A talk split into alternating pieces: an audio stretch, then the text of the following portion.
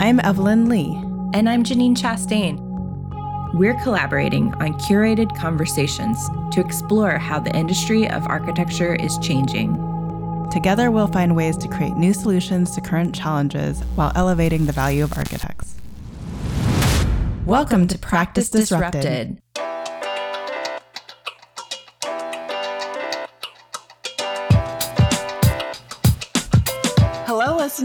Hello, Janine. Hi, Evelyn. Hi, Disruptors. So, we've recorded two prior episodes dedicated to mental health, and this is a topic that deserves a lot of focus. And personally, I've been wanting to continue the dialogue to go a bit deeper. So many in our field are struggling with how to manage stress, anxiety, overwhelm, burnout, and they want to know how to put mental health as a priority and build systems in place that support better mental health and hopefully reducing their stress and overload. When we recorded an episode a year ago with Peter Exley, Greg Garmisa, and Corey White on mental health, I was unfortunately stuck in a rental car in Austin, Texas, recording over a laptop through my cell phone internet connection. And I had so much to say about this topic, but I really couldn't jump in there because my Wi Fi connection was so weak. But later, a friend told me that he had listened to the episode and he wished we had gone deeper. And so I wholeheartedly agree. Today, this episode is focused on really talking about solutions. We are specifically going to be discussing things that relate to some of your individual experiences in practicing in the field of architecture.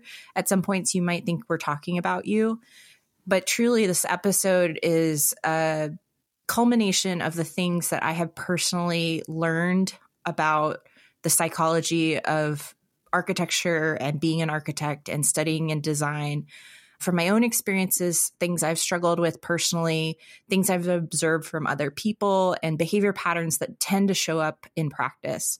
So, we're going to discuss what those are in more depth.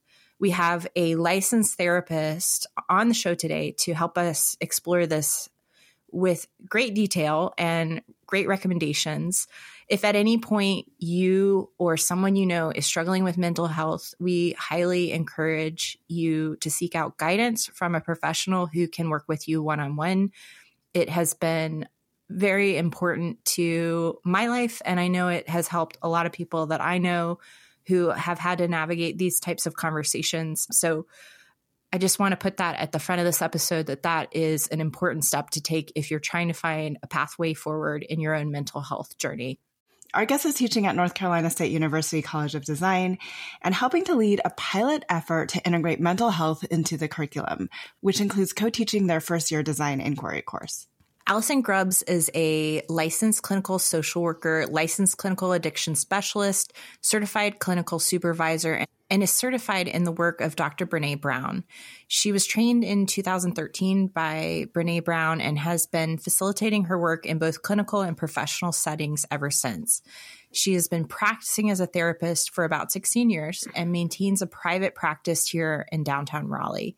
Allison also works with leaders and organizations to help them practice and grow in emotionally healthy ways. So, Allison, I'm super excited to have you on the show. Welcome. Is there anything else you want to add to your introduction? Hi. I'm, I'm really excited to be here too. I'm excited to talk to you guys. And I'm hoping that this will be a dialogue and we can talk kind of. I want to hear what you guys have to say about your own experiences too. But yeah, a lot of people ask me how I made the leap from College of Design graduate to a therapist. And uh, so I like to share that I was a high school art teacher in between graduating from undergrad with my design degree and uh, was a teacher for a while and then ended up pursuing my master's in social work. So that's how that's how I made it here.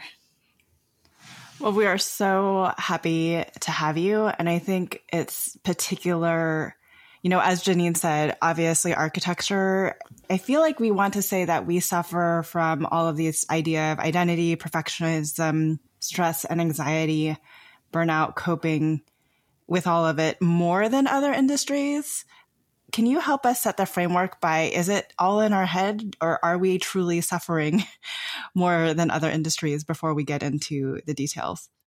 That yeah, that's a good question. What I have seen is that I think there's an issue for sure with the culture related to just creatives and designers and you know especially architects, but it's a it's an also universal issue, right? There's a reason why books like by Brene Brown on shame and vulnerability and perfectionism are bestsellers. It's because it's so prevalent among all of us. Um, I can even speak for myself. But I think certain professions lend themselves to either it may be a chicken or egg thing. Is it are the folks that are more have a more a tendency to gravitate towards perfectionism may find themselves in those professions or is it also part of the culture of design? Is it part of the culture of architecture that kind of almost reinforces that or can reinforce that? Uh, janine i know you and i were talking a little bit in prepping for this that you know it, it is true. I mean architecture it's not the same as surgery but i started thinking about it. it i mean there's a public safety element. Things have to be exact. You're not able to be quite as messy as other professions. And so I think sometimes that kind of mindset can easily carry over in all areas of life and it can be hard to turn it off. And I just remember too in in the college design and that this still continues today this kind of uh you know badge of honor of I stayed up all night.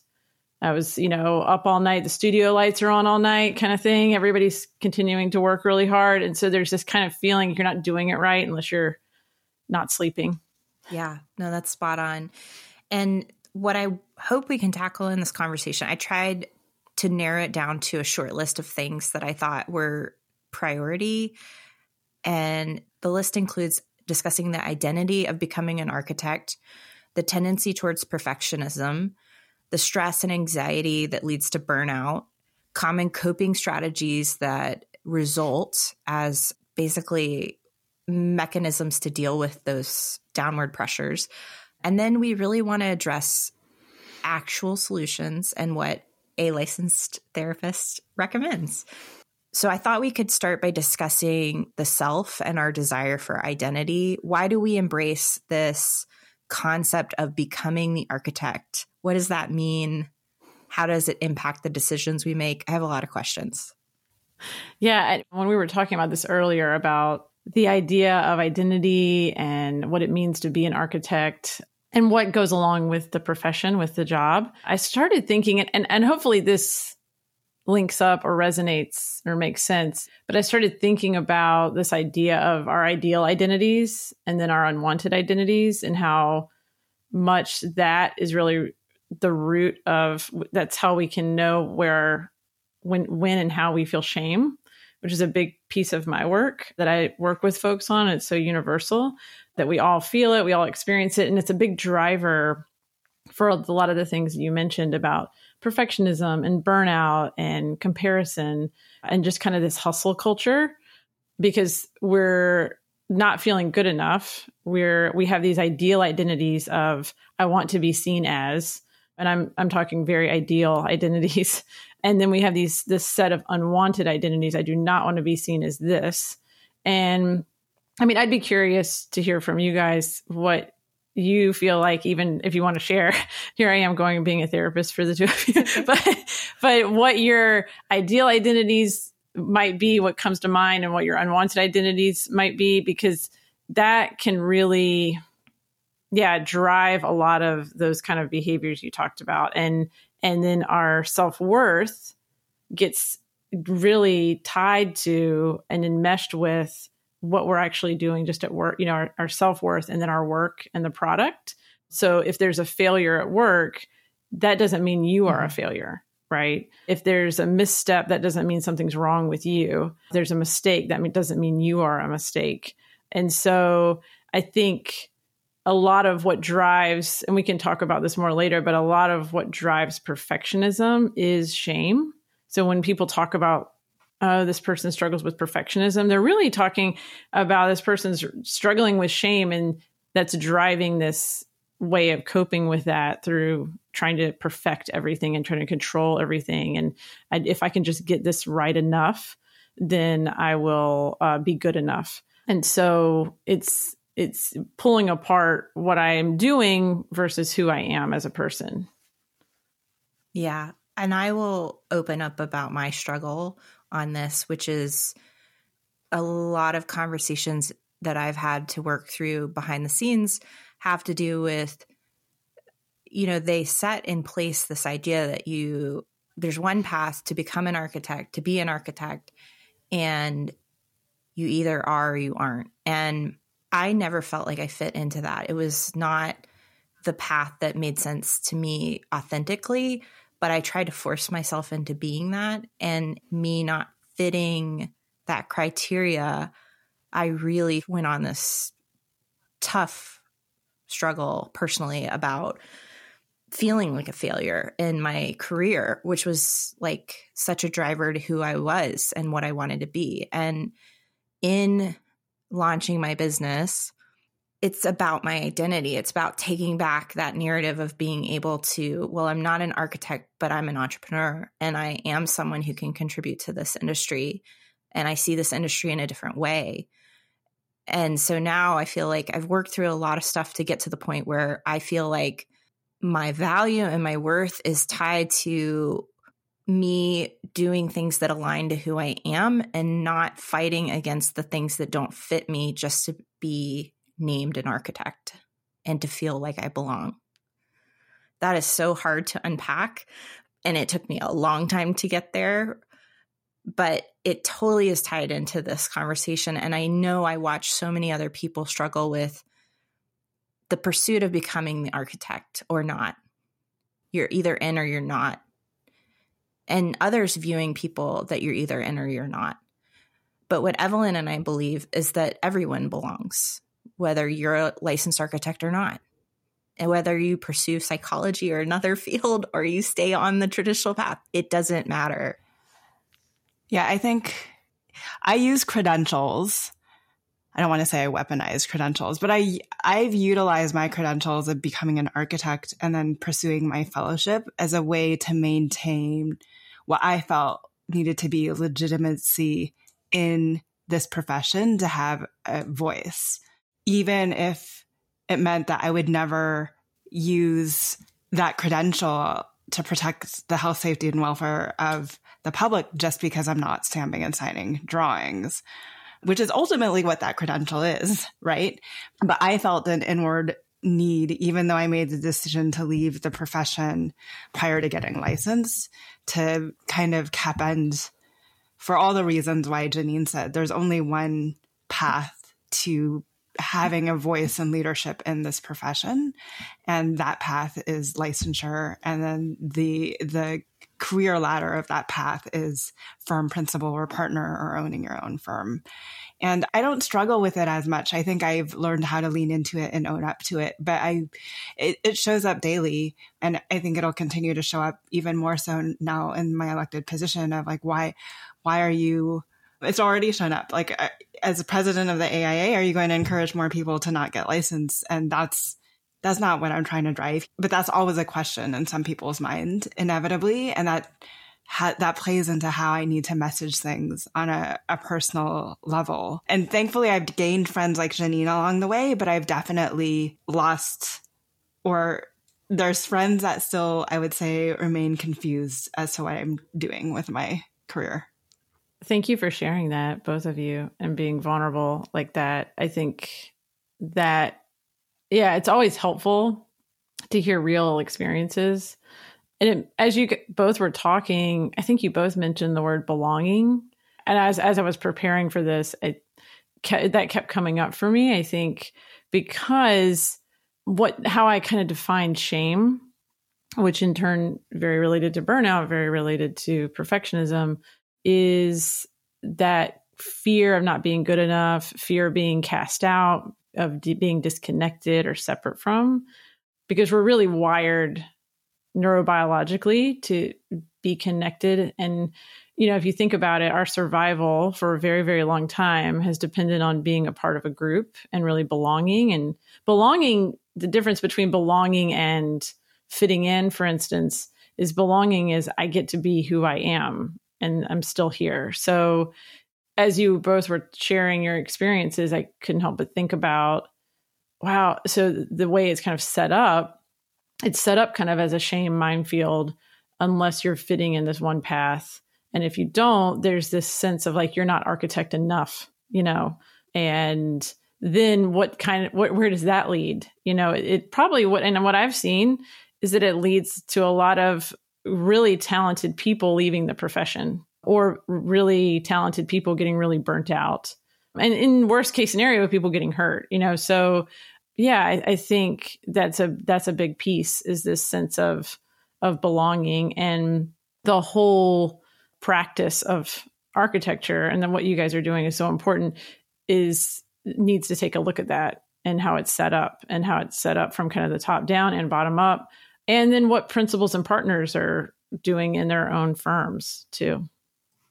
Yeah i agree. I think that there's a lot of accepted rules in the way we practice that create barriers for people that you know i'm not trying to challenge that i know more than an architect about certain things. Like there's definitely things that come with that credential that make them extremely qualified those just aren't the things that I'm interested in learning about. So I would much rather you call me about the things that I'm good at that are not tested on in the ARE. I know how to make money and I know how to make a business operate and I know how to keep people on staff. And I know like all these things that aren't defined by that credential. And I'm really good at it. so I just, yeah. And it's taken me a long time to let go of the idea that I would become a licensed architect. But I'm at peace with it because I see now my identity and the value in the other things that aren't quantified in that way. But I agree, leadership has the ultimate power to influence that idea of belonging within the culture of their firm and i think that's much of what the work is that i try to do with firms is to try and push them to create greater belonging inside of practice i think one of the one of the conversations that is really important to acknowledge around that is this idea around perfectionism it's a pattern that I see across firms. It shows up in individuals. I've noticed it in myself. Like I've been in this profession long enough to have developed this need for perfectionism, which is tough to break once you have that pattern and that behavior. So let's talk about what is perfectionism. I was wondering, is it a learned behavior? And then how do you support people with this tendency? Perfectionism, the way I would define it, well, you know, you can look at it as just you're trying to make something perfect, but the way I like to look at it is the the difference between perfectionism and striving for excellence because sometimes they get confused in some ways and because perfectionism you know so that's that thing that people say in job interviews like what's your biggest weakness i'm a perfectionist um, and you know then people go oh great this person's going to work over over time and you know check everything over a million times and it's not necessarily a good thing. But the way perfectionism works and the way I look at it is that it's real externally motivated. So it's all about what are other people going to think. And whereas striving for excellence is really intrinsically motivated and driven. So it's, I want to make a really great product. And they're very much striving for excellence. I, I'm separating out who I am from what I'm producing. I want to make excellent work. I want to produce something that's high quality, which is a wonderful thing, a great thing as a goal. Perfectionism, though, is a the big problem there is it's unattainable, but it's really driven by what are other people going to think, and it's so it's a never ending kind of treadmill. It's a very big hustle. And the problem there too is that we can't really control the, the perceptions of others. We think we can, but we can't. And if we can't ever achieve it, then we're always feeling not good enough. And so it's this never ending thing that starts a cycle that kind of perpetuates itself. And I think perfectionism, there's a lot related to comparison. And I especially see that in creatives and designers that I've worked with, that there's this how, how hard is this person working? How good is that person's work? and so there's this that comparison kind of drives that desire to to kind of hustle for that another way of looking at it is in my training with Brene Brown, she uses the metaphor of armor. So if we think about vulnerability, which is how she defines it uncertainty, risk, and emotional exposure, we will go into the arena. And that's a good metaphor and visual of picturing yourself walking into this big arena. A lot of times we're carrying with us all our armor to try to protect ourselves from getting hurt. And perfectionism is a 20 ton shield. And the problem with armor is it's not letting anything else in either. We can't kind of selectively decide what we're armoring up against. You know, we're we're blocking out everything. So I like to tell folks, you know, there's no creativity without vulnerability.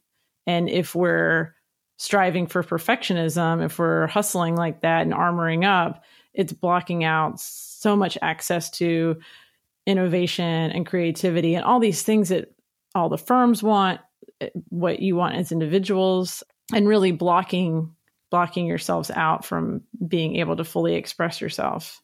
I think one of the interesting things that I have seen in great leadership through the pandemic is extra vulnerability and just showing up and showing the rest of us that they are just as human as as I am.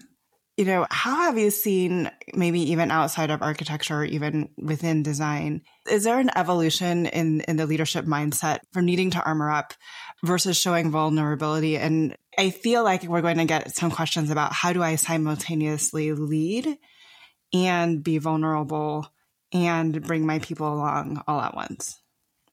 Right. So you know, if you think about that definition of uncertainty, risk, and emotional exposure, I don't have any experience of creativity or leading that hasn't involved those things, right? So just inherently being a leader is going to be a vulnerable experience. And I think too, there's some myths about vulnerability, right? That, that people think of it as disclosure, you know, disclosing things, or you're a leader up there, you know, crying in front of your whole team kind of thing, which may or may not be involved. But another piece here that's really, really important that I would have to mention is, you know, vulnerability without boundaries isn't vulnerability, right? So we have to have boundaries as well. But yeah, it's definitely have seen, and I'm really excited that there's more of a push to people are seeing the value of it of of practicing vulnerability as a leader and being willing to be a learner rather than just knowing everything being able to ask for help. I mean when you think about what is vulnerability it can be so many different things i mean what i'm doing right now is vulnerable. It's it's practicing vulnerability what you all are doing. You know it's it's sometimes small gestures and sometimes it's really big and grand.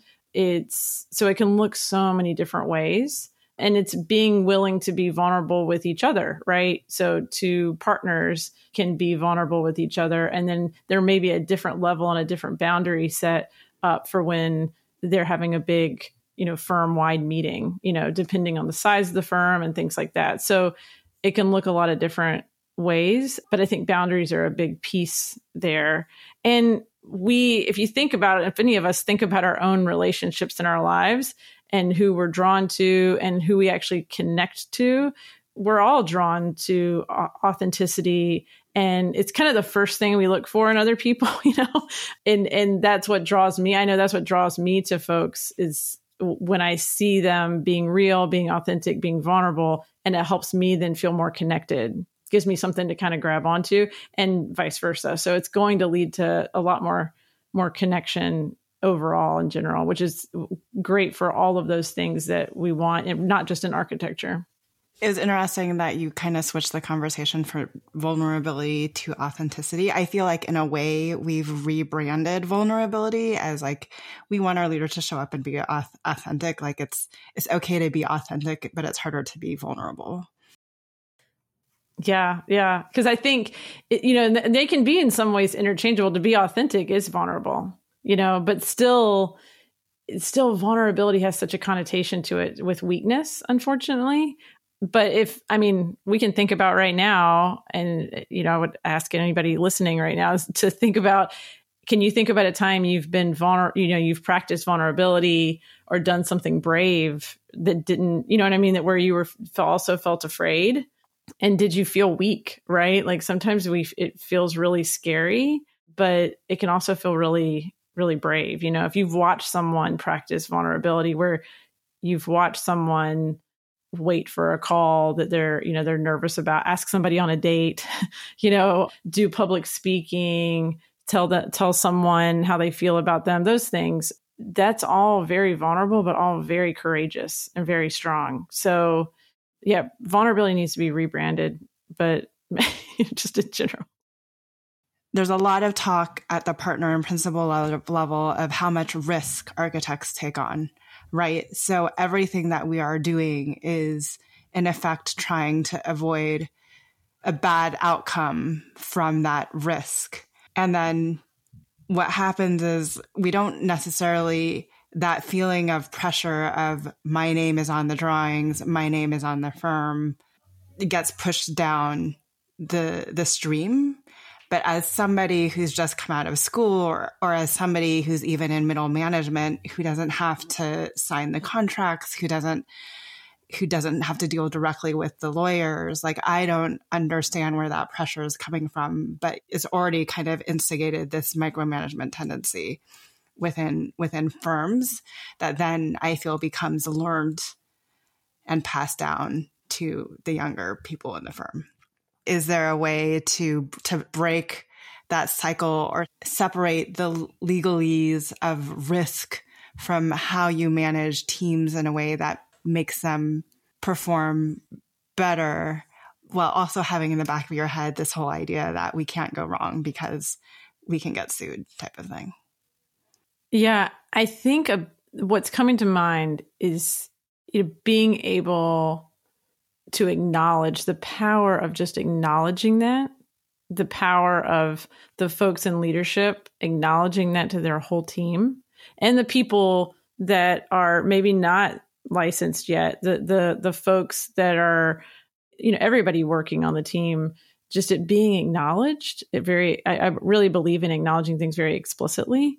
You know, the elephant in the room, like you said, Janine, it's it's calling it out that we know this is the pressure we're feeling. We know this is scary sometimes. We know there's a lot of stress here. You know, I think what creates a lot of struggle for folks is when they're not they're not aware that what they're feeling is appropriate for the situation. so I think it's really important to acknowledge that yeah, this is high pressure. This is really stressful. If you're feeling tense, it's because we are all feeling tense. And I want to acknowledge, especially leaders acknowledging what they're doing and saying and how it might affect their team. I think is really, really important because otherwise people start to feel like they may not be feeling what others are, are or that they're feeling they're feeling something wrong, that something must be wrong with them because they're worried about it so much or that they're feeling a lot of stress and pressure. So I think the first thing is just acknowledging it. It really helps the entire culture and can help us all really make sense of what's happening. And, and the way I work with folks is really kind of a bottom up approach. So what's happening in my body and therefore that informs what's happening in my mind. So making sense of all that, I think I've found really helps folks. I think that's a great insight, Allison. Like, I'm thinking about it from the individual perspective. There's like multiple layers in the organization. There's the person who's managing at the top who has maybe like 20 to 30 years of experience and they have learned to armor up in these scenarios.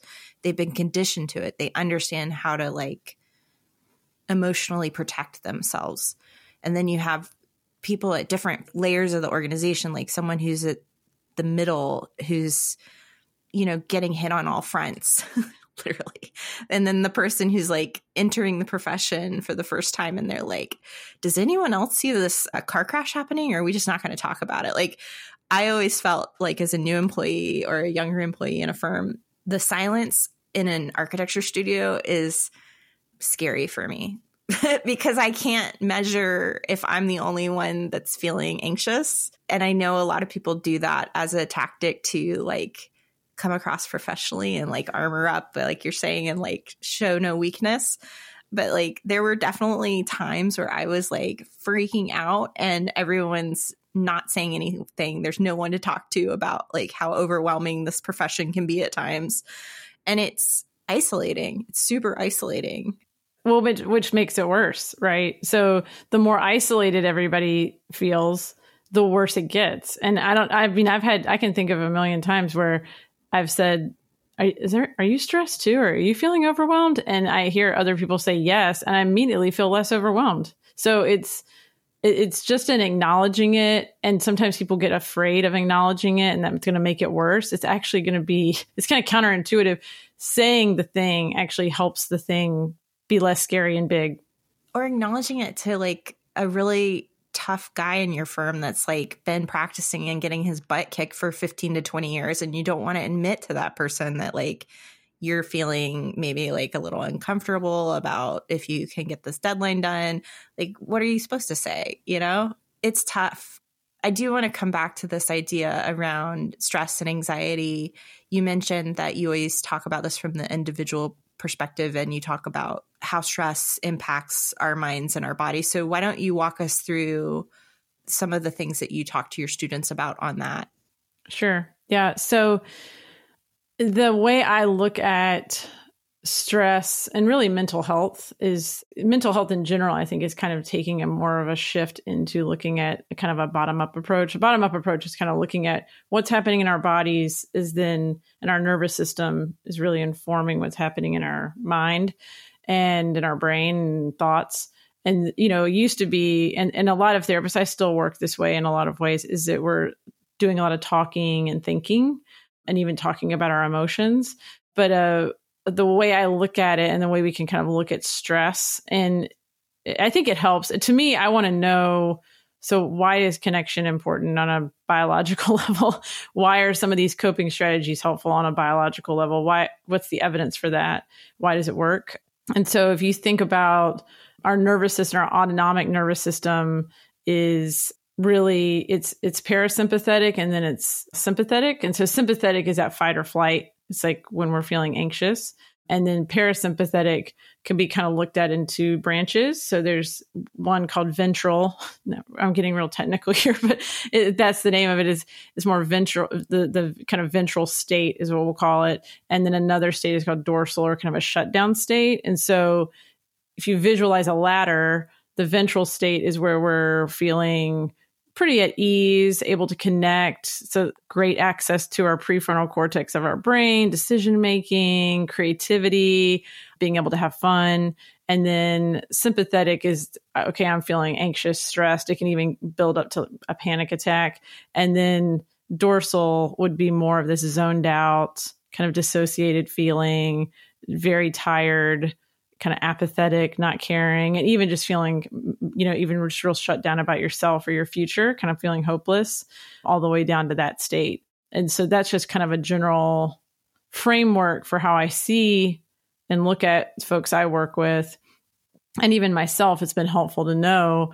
And so the, this idea of kind of chronic unchecked stress it has pretty big impacts on our health and just functioning of our body and so another way to think about it is is what people say where I'm really anxious or I'm really stressed is actually a lot of alarm happening in our body. And so our body is doing all these things to try to help us get to safety essentially. So that's why our heart rate increases. That's why our blood pressure can increase. That's why our, we have, you know, gastrointestinal stuff going on. All kinds of things can, uh, or we get really tired. All of those things are kind of ways our body is trying to keep us really safe.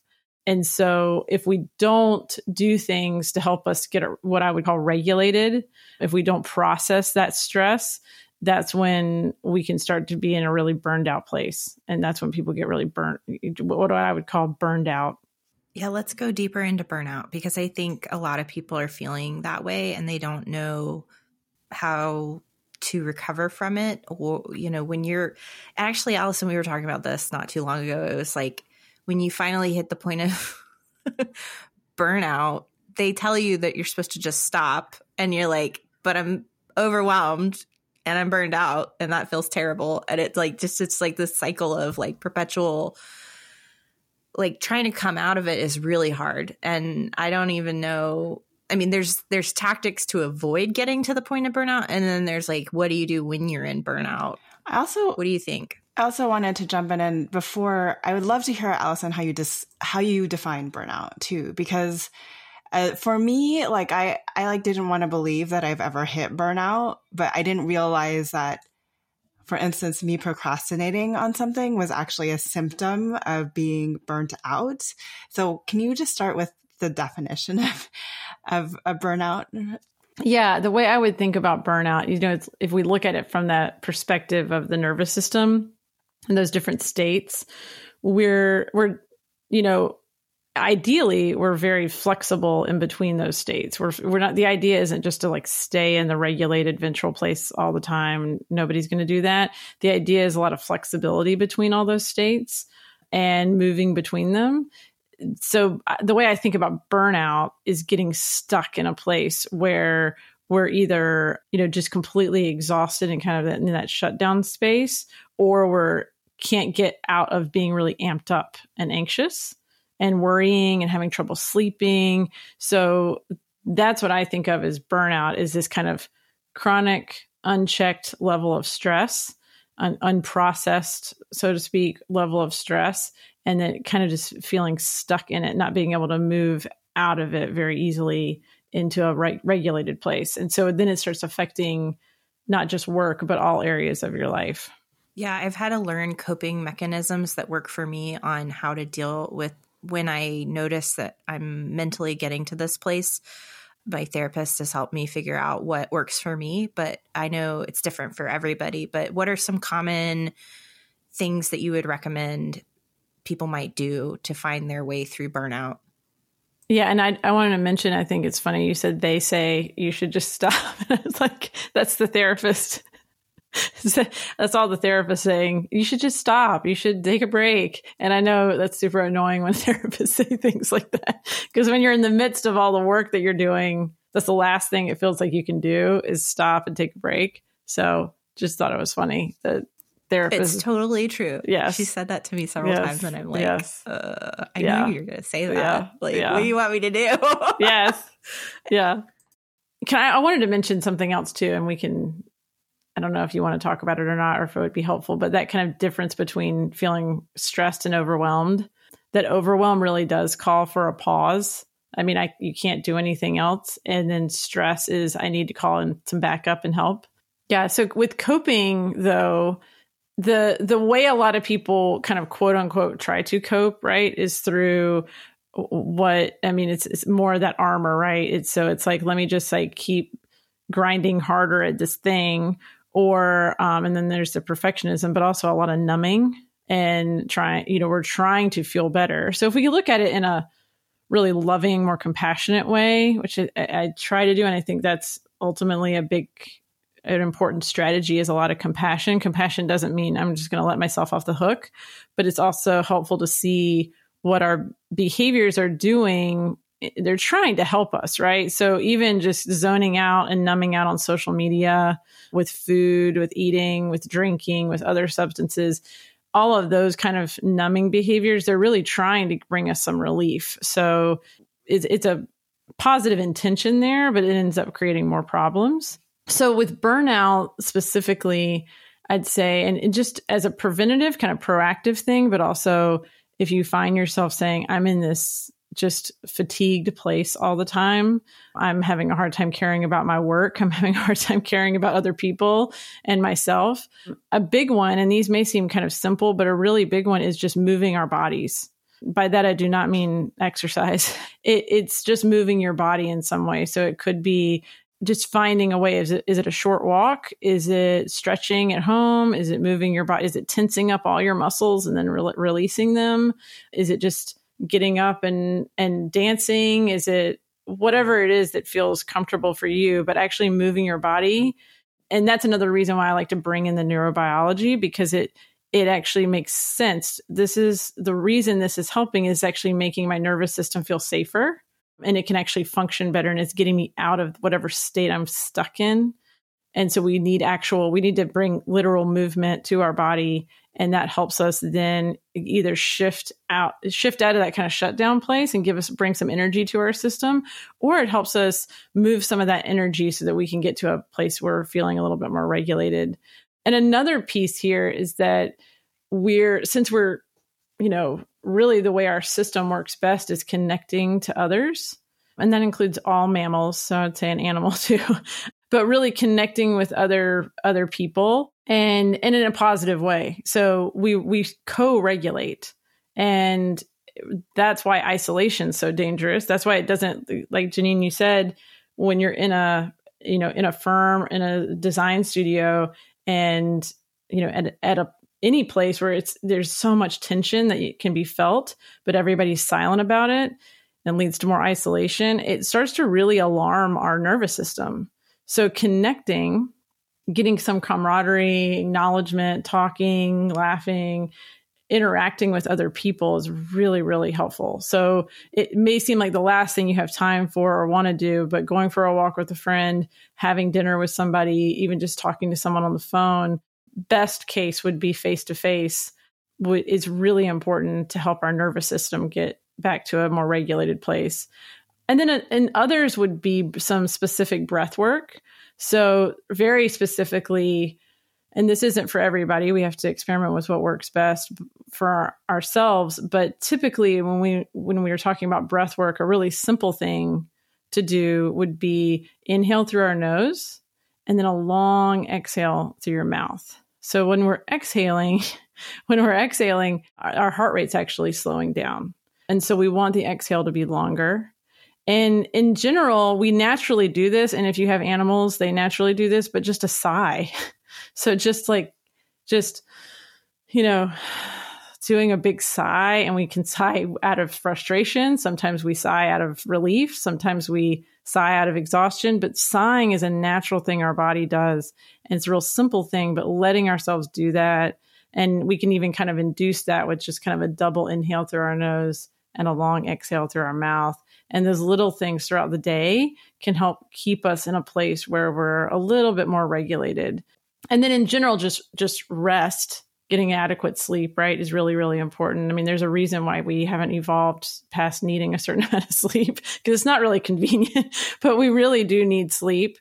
And so taking care of that as much as we can and then being able to play, you know, having play in our life is really, really important. And it helps actually helps our nervous system because we're with play we're we're getting kind of amped up and then we're resting and then we're getting amped up and we're resting. So it's really helping us get more flexible in that way. And and the other one i wanted to mention is just finding meaning and really knowing revisiting back to our values. You know why is this important to me? Why why is what i'm doing important and why does it matter? What why am i here? You know these big kind of existential questions, but having some meaning in our life and making meaning about what we're doing really, really does and can help a whole lot in this kind of just emotional exhaustion and fatigue.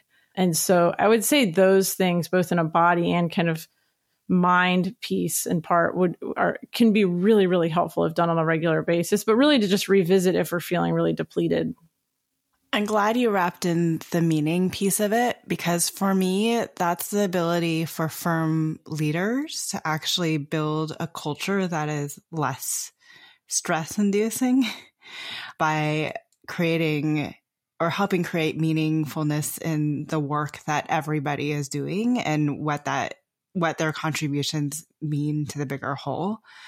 I feel like Janine and I talk a lot about millennials and especially Gen Z wanting to work in purpose driven or, or for purpose driven companies or purpose driven organizations. And then I hear a lot of partners saying, oh, well, we do sustainable housing, sustainable, affordable multifamily housing it by nature is purpose driven, but I don't think we kind of revisit the values and what that means and the outcome and what it means to the community as much when you're like heads down doing construction documents for a deadline, you know, to get it in time for a permit set. So I'm glad you brought it back to meaning because I do feel like, again, that is something that principals can set the tone to help everyone in the organization cope and cope a little bit better, feel like they're in a collaborative environment, not so isolated, and and how their work they do really is meaningful to the bigger whole. Mm-hmm. Yeah, I think also just identifying from the outset what are your firm's values and really continuing to come back to those and that can be a very good litmus test on what we're doing how are we treating the folks that are working for us how are we talking to clients all of it in in revisiting that and c- continuing to come back to the firm's values. But also i really believe and i think or, it helps organizations a lot for everyone to know everyone's top two values. Because you then you learn a lot about why someone makes the decisions that they make and what's really important to them. So i think knowing our values and knowing the the values of the firm can be really really helpful in being really explicit and clear and helps yeah it definitely helps with giving more meaning and helping people. I think another piece i wanted to make sure i mentioned and it goes with belonging is everyone in the firm feeling like they matter.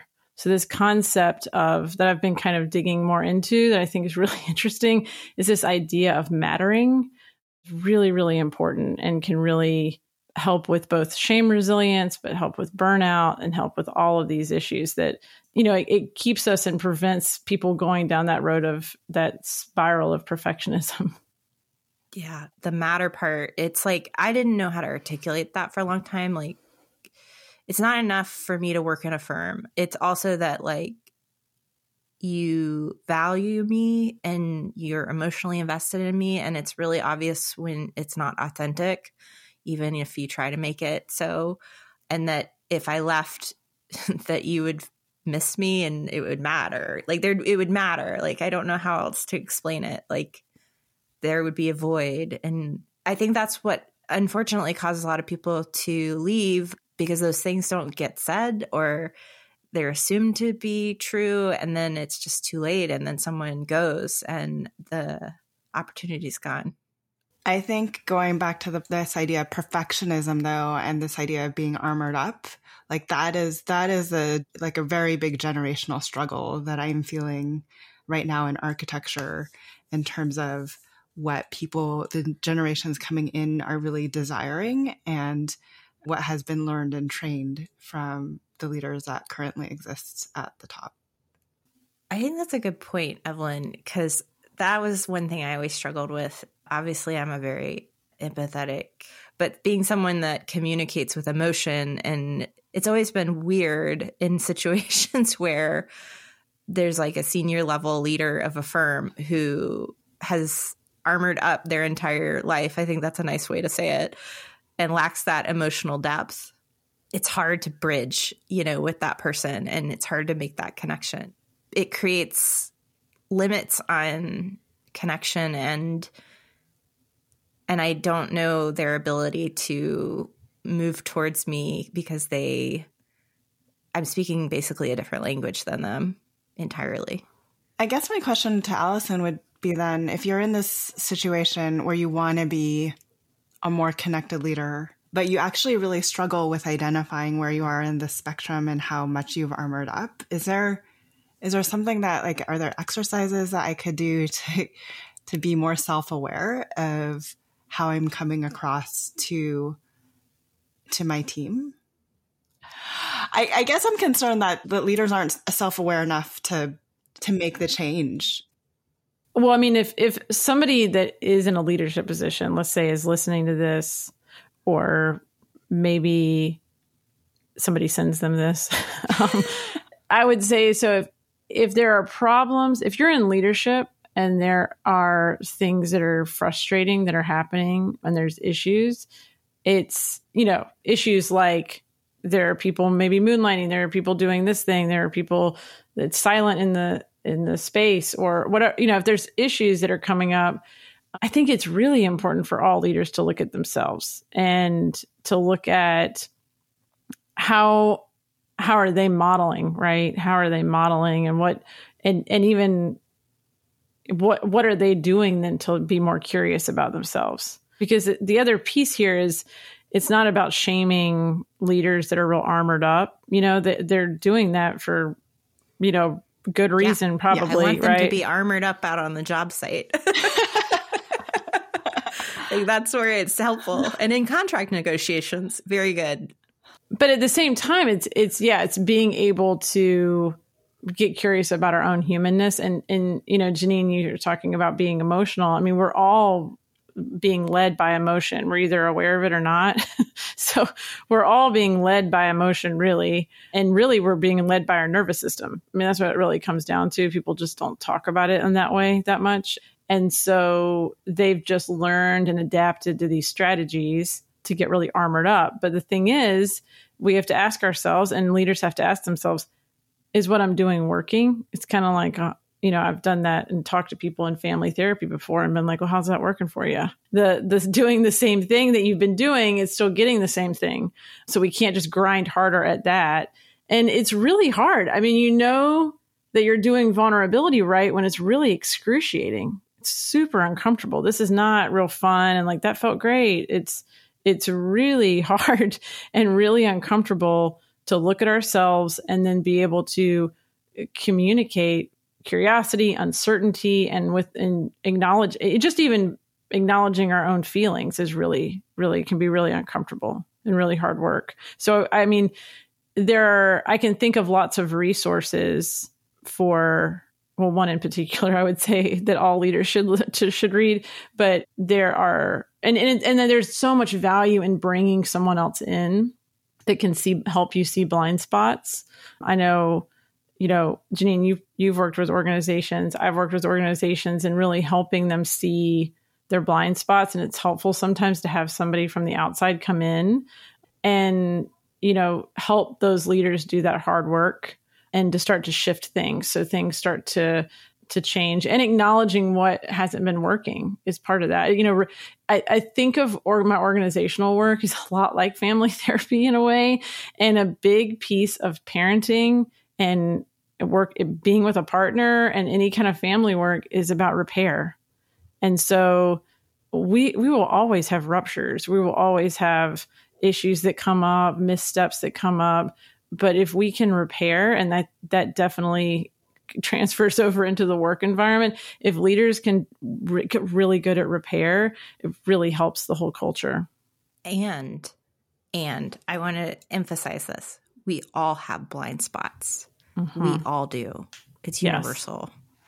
i also mm-hmm. think i mean my biggest thing is we is if it's if it's not the armor we also deflect like it's not my problem that they are moonlighting. It is it's their attitude. It's that it's that generation that wants to do this thing. But I don't know. I I, I think in in Allison and hearing you talk and hearing and re-listening and always learning more about Janine on these conversations as well. I think it's I, I just get concerned that I'm not concerned, but I, but I, but I kind of, I see the, the struggle of like, we've always done it this way before and it's worked why is this incoming generation different?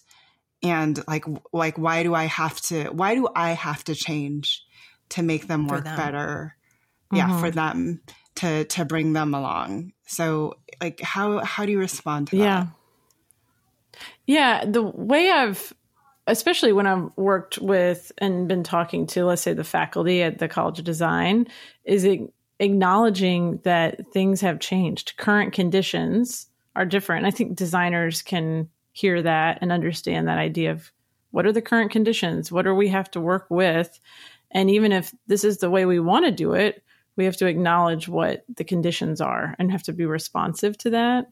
I think most designers can understand that idea of responsiveness. And so we really, leaders have to be responsive to what's happening and what we know what's happening is, and the reason you've now had, you know, several episodes now about mental health. The reason I've been brought in uh, at NC State is because they're really, people talk about a mental health crisis and there's mental health need and people are struggling. And it really is true. But I, I do think part of the answer isn't just, I mean, I, I, love therapists, obviously, but it's not just about sending people to therapy and getting more therapists out there. That I do fully support that.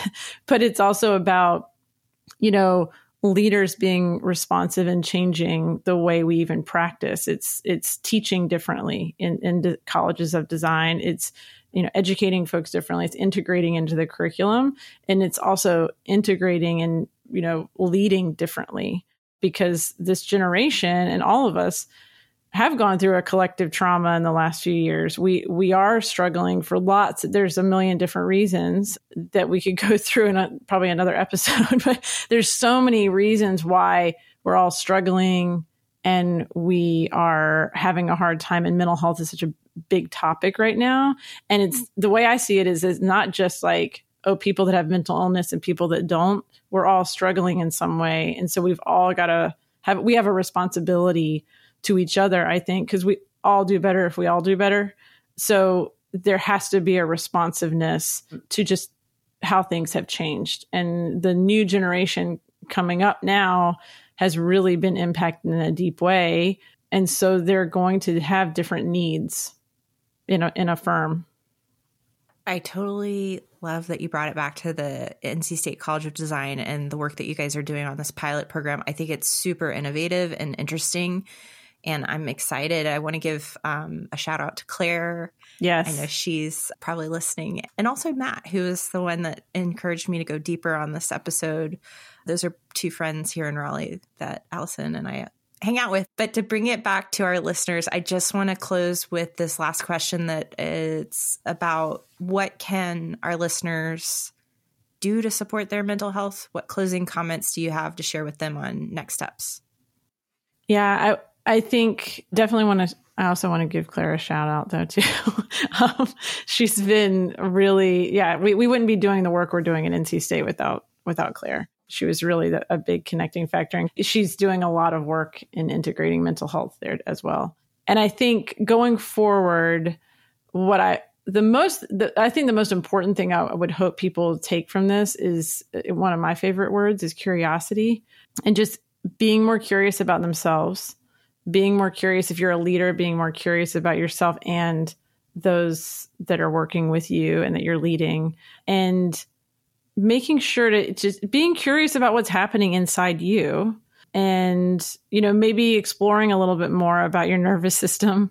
I think the more we know about that the better we can then be and more responsive we can be to ourselves. And there's value in these small things done consistently so we have to do them consistently and they can be very small. So taking five breaths that have a long exhale, you know, making sure we get enough water to drink and, you know, making sure we have time that we laugh with a friend or reach out to somebody and moving our body even for 5 minutes at a time makes a huge impact and makes a really big difference. And and in general just being kinder to ourselves. I mean, that's a lot of my work, you know, when I work with folks in my therapy office. It's a the big piece is being really kind to ourselves, and being kind to ourselves doesn't mean letting ourselves get off the, you know off the hook on just scrolling for four hours, even though I'm guilty of that sometimes too. It's it's about being kind enough to to encourage ourselves to do those things that are really important, and I think that I'm hopeful hopeful that people will be kinder and more curious and be willing to kind of practice and experiment with some of these things.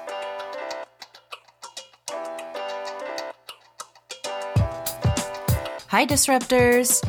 If you like the content from today's show, you can find all of our past episodes over on practiceofarchitecture.com slash podcast. Be a part of the conversation by joining us, our speakers, and others in the community at practiceofarchitecture.com slash community. Our social media handle is Practice of Arch. That's Practice of A-R-C-H. We'd love to hear from you, so feel free to drop us a DM and say hello. Thank you for joining us on Practice Disrupted, a podcast by the Practice of Architecture. Tune in next week for a new conversation on change in the profession.